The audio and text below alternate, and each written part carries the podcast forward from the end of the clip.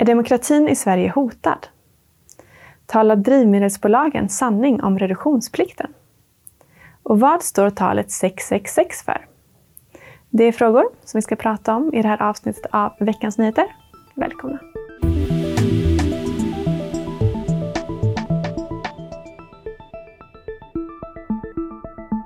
Varmt välkomna till det här avsnittet av Veckans Nyheter med mig Sara Andersson och bibelläraren och ledarskribenten Sven Almqvist.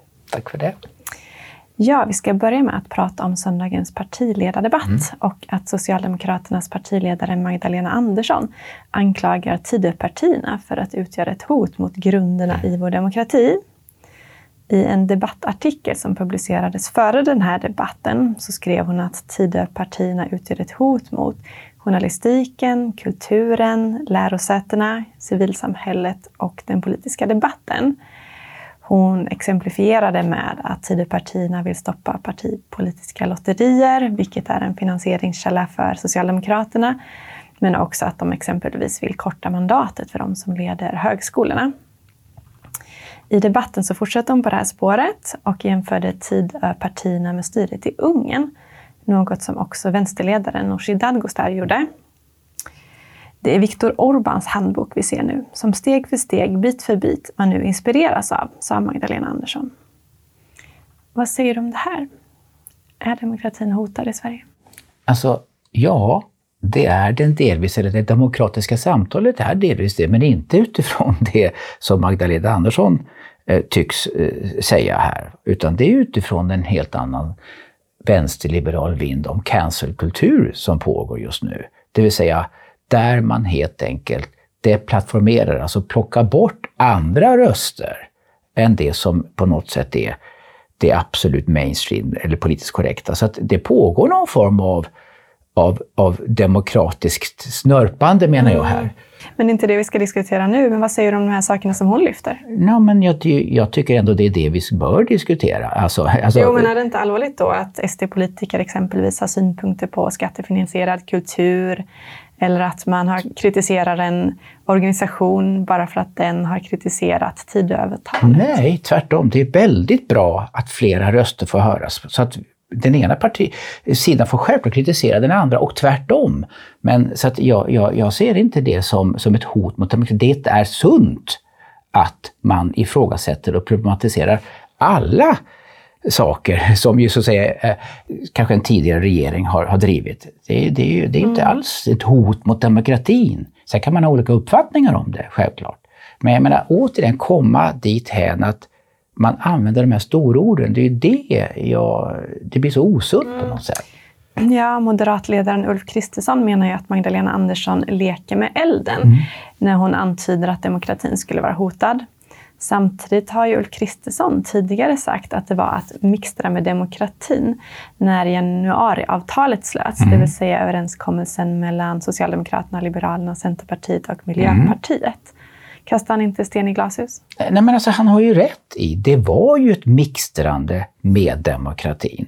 Man kan mixtra med demokratin, men det var verkligen en, soci- ja, men en socialdemokratisk regering som bedriver en borgerlig po äh, politik för att hålla SD ute, men faller till föga för miljöpartistiska vansinniga energipolitik.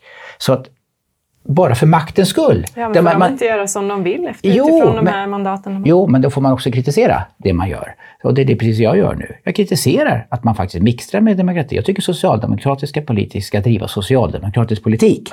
Och har man inte majoritet för det så får man bedriva någon annan, så får en andra partier driva det. Så det är en är skillnad mellan att mixtra med demokrati och att ett, att ett parti hotar demokrati.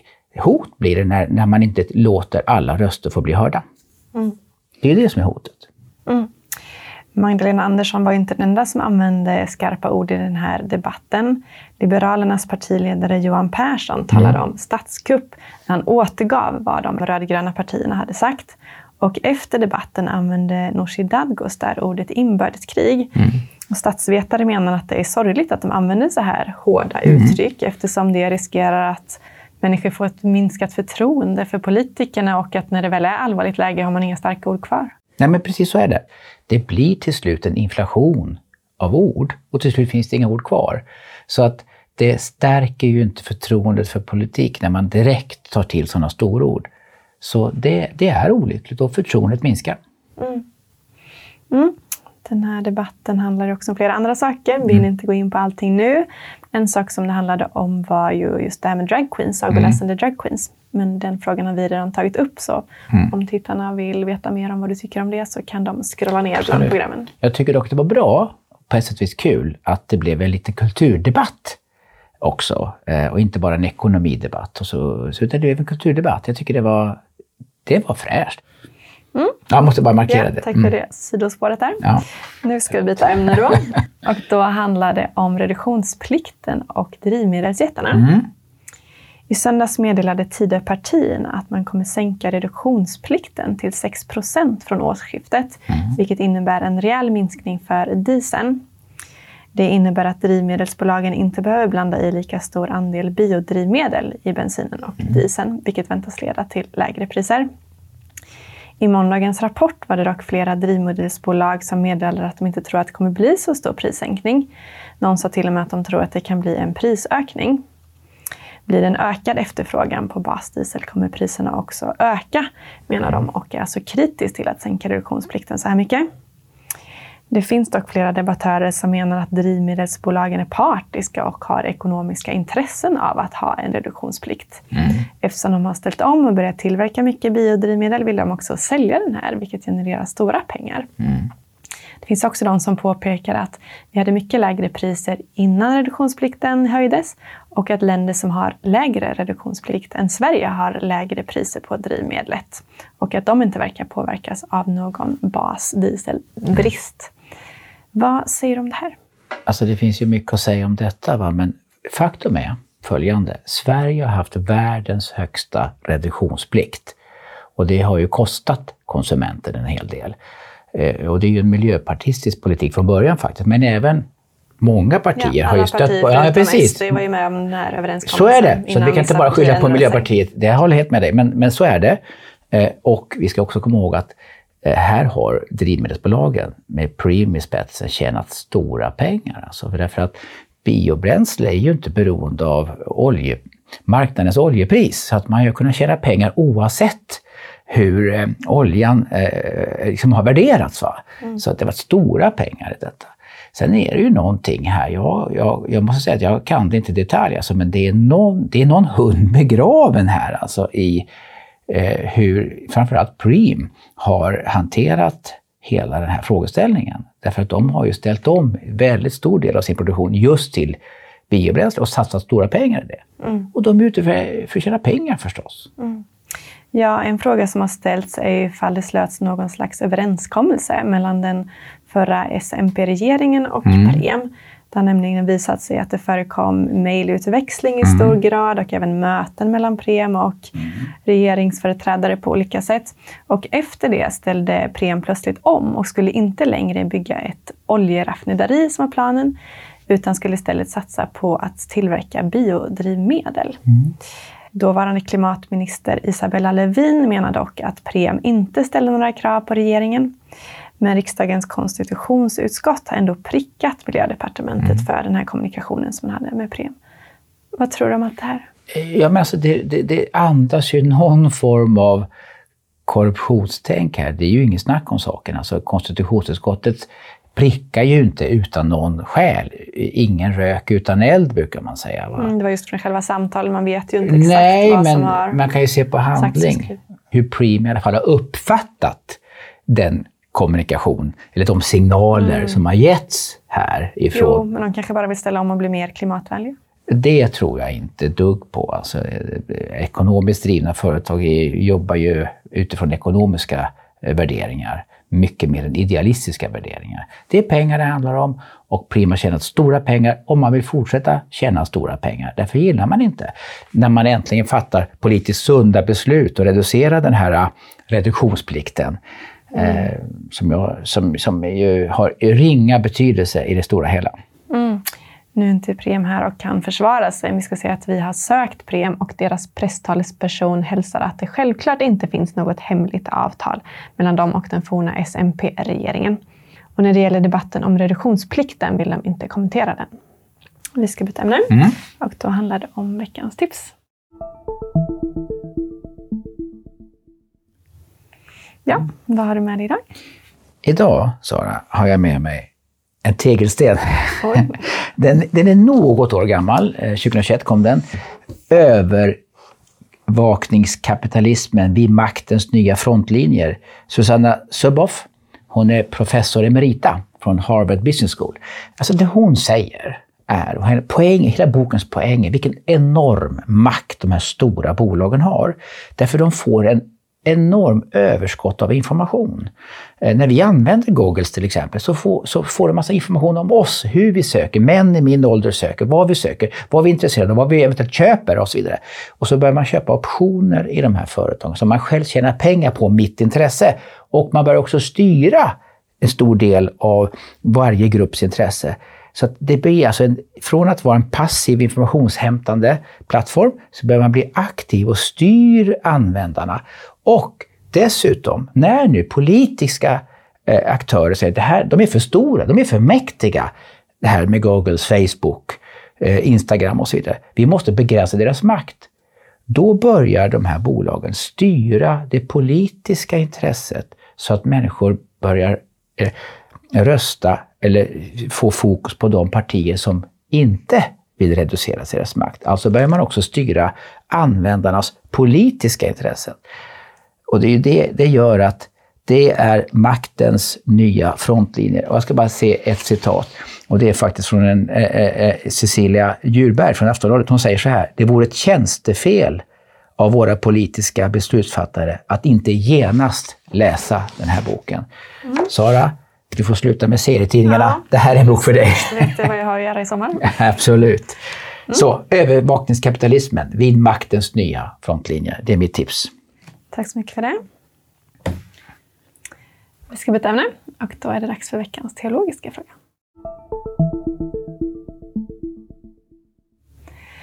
Ja, jag tänkte att vi skulle fortsätta på förra veckans diskussion eftersom den verkar ha väckt stort intresse. Då pratade vi om ifall AI har förutsagts i Bibeln. Och du kom lite kort in på det här talet 666. Men du sa att du inte hade tid att utveckla det då. Så det tänkte jag att du skulle få göra nu. Okej. I Uppenbarelsebokens trettonde kapitel står det så här. Och det, alltså vilddjuret, och det tvingar alla, stora och små, rika och fattiga, fria och slavar, att ta emot ett märke på högra handen eller pannan, så att ingen kan köpa eller sälja utom den som har märket, vilddjurets namn eller dess namns tal. Här krävs vishet. Den som har förstånd ska räkna ut vilddjurets tal, för det är en människas tal. Och dess tal är 666. Mm, vi har redan diskuterat det här märket, men vad är det här talet 666? Alltså i 2000 år har ju många jobbat med det här. Vad är det för mystiskt tal 666? Och eh, jag tror långt utanför kyrkans värld och de som läser Bibelns värld har ju det här begreppet 666 blivit ganska känt. Till exempel finns det en ganska känd ikonisk grupp som heter Iron Maiden, en hårdrocksgrupp, som har skrivit en sång, eller en låt, som heter just The Number of the Beast 666 och så vidare. Så, att, så begreppet är känt och fenomenet är stort. Så, så vad handlar det nu om då? Vad betyder allt detta? Det kan inte bara handla om siffrorna 666, för det behövs det ingen vishet för, det behövs det bara läskunskap för. Jag tror det pekar hän mot en teknisk utveckling som gör att det inte går att köpa och sälja om man inte är med i systemet. Och det finns ju mycket spekulationer hit och dit. Jag ska bara visa några stycken. Till exempel så har man ju ansett det här streckkodsbiten, att de här tre strecken skulle vara 6, 6, 6. Det säger jag inte att det är. Jag bara säger att det här systemet med att varor och allting får en streckkod för att kunna integreras globalt. Vi har ett annat exempel, World Wide Web, www, i hebreiskan så är det här den sjätte bokstaven i hebreiskan. Så det står faktiskt 666 här. Eh, betyder det att det här är okult? Nej, men det pekar hän emot ett, ett integrerat system där man till slut inte kan köpa och sälja. Och vi vet ju att politikerna vill bli av med allt av kontanter och allting. Så att vi lever i ett kontantlöst samhälle. Och det finns goda skäl, rent logiskt, för det. Det är bara det att till slut så sugs vi in i ett system där vi blir en bricka i spelet. Mm. Så du tror att 666 står för det här ekonomiska systemet? Ja, det är ytterst sett den tekniska möjlighet som krävs för att de två vilddjuren, och det yttersta vilddjuret, och bakom de här vilddjuren finns draken själv. Och draken är ett uttryck mm. för den fallna ängeln. Mm. Men kommer vi få se det här talet konkret i framtiden, tror du, 666 i det här systemet? Inte på det sättet tror jag inte alls, därför att det behövs ingen vishet för att se det.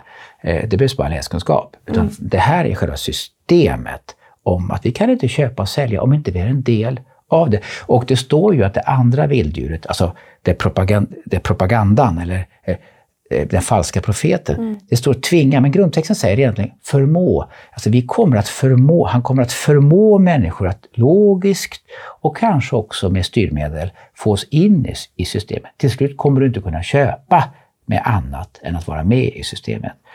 Där uppstår faran, därför då kommer också den första viljan att säga, jag vill också att du har åsikter om vad du tror på och vad du tillber.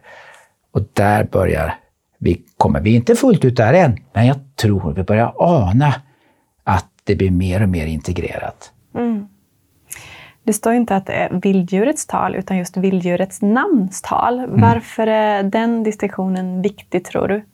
Ja, men det står ju om både märket och vilddjurets namnstal och talet och så vidare. Mm. Så att man kan säga att det finns flera komponenter i hela det här systemet. Ja, som... just namnstal. Mm. Eh. Vissa spekulerade tidigare att det skulle vara kejsar Nero, för man räknade ut talvärdet av mm om det var de grekiska bokstäverna i hans namn. Varje 666, generation eller... gör ju sina tolkningar och det är helt naturligt att det är så. Självklart. Jag tror ju på att Bibeln har en flerfaldig uppfyllelse. Det har varit många antikrister som har velat vända människan bort ifrån Gud till att dyrka mammon och sina egna system. Eh, ytterst sett kommer den som uppfyller allt antikrist. Men nu är vi inne på ganska stora frågor, men jag vill ändå visa det. Jag skulle verkligen vilja uppmana människor att studera Bibeln. Mm. Därför den är en bok som har, jag tog med mig min egen bibel, ska jag inte öppna den, den är ju väldigt sönderkladdad i varenda punkt. Men över Bibeln så vilar ett budskap. Mm, nu öppnade ju den ändå. Ja, men alltså jag vill läsa någonting från Gamla Testamentet. Eh, Danielsboken är en av de apokalyptiska böckerna i Gamla testamentet som visar om framtiden. Mycket av det säger om Kristus uppfylldes, men det talar också om änden tid. Och Gabriel, en ängel, säger så här. Men du Daniel, göm dessa ord och försegra bokrullen till sista tiden. Många ska forska i den och kunskapen ska så bli stor, eller insikten ska växa till, står det i en översättning. Det vill säga, det är först när den tekniska verkligheten säger, men nu fattar vi vad han talar om här. Där är vi nu. Så vi är i den sista tiden nu. För nu plötsligt börjar allting bli begripligt. Mm. Vi får se om vi får vara med om att förstå ännu mer av det där i framtiden. Det tror jag. Tack så mycket Sven. Vi får sätta punkt där. Ja. Och tack till er som har tittat. Har ni andra frågor kopplat till vad Bibeln säger om framtiden får ni gärna skicka dem till oss. Och vill ni stödja det här programmet får ni gärna swisha en gåva. Då kommer lite information om det strax. Ha det bra!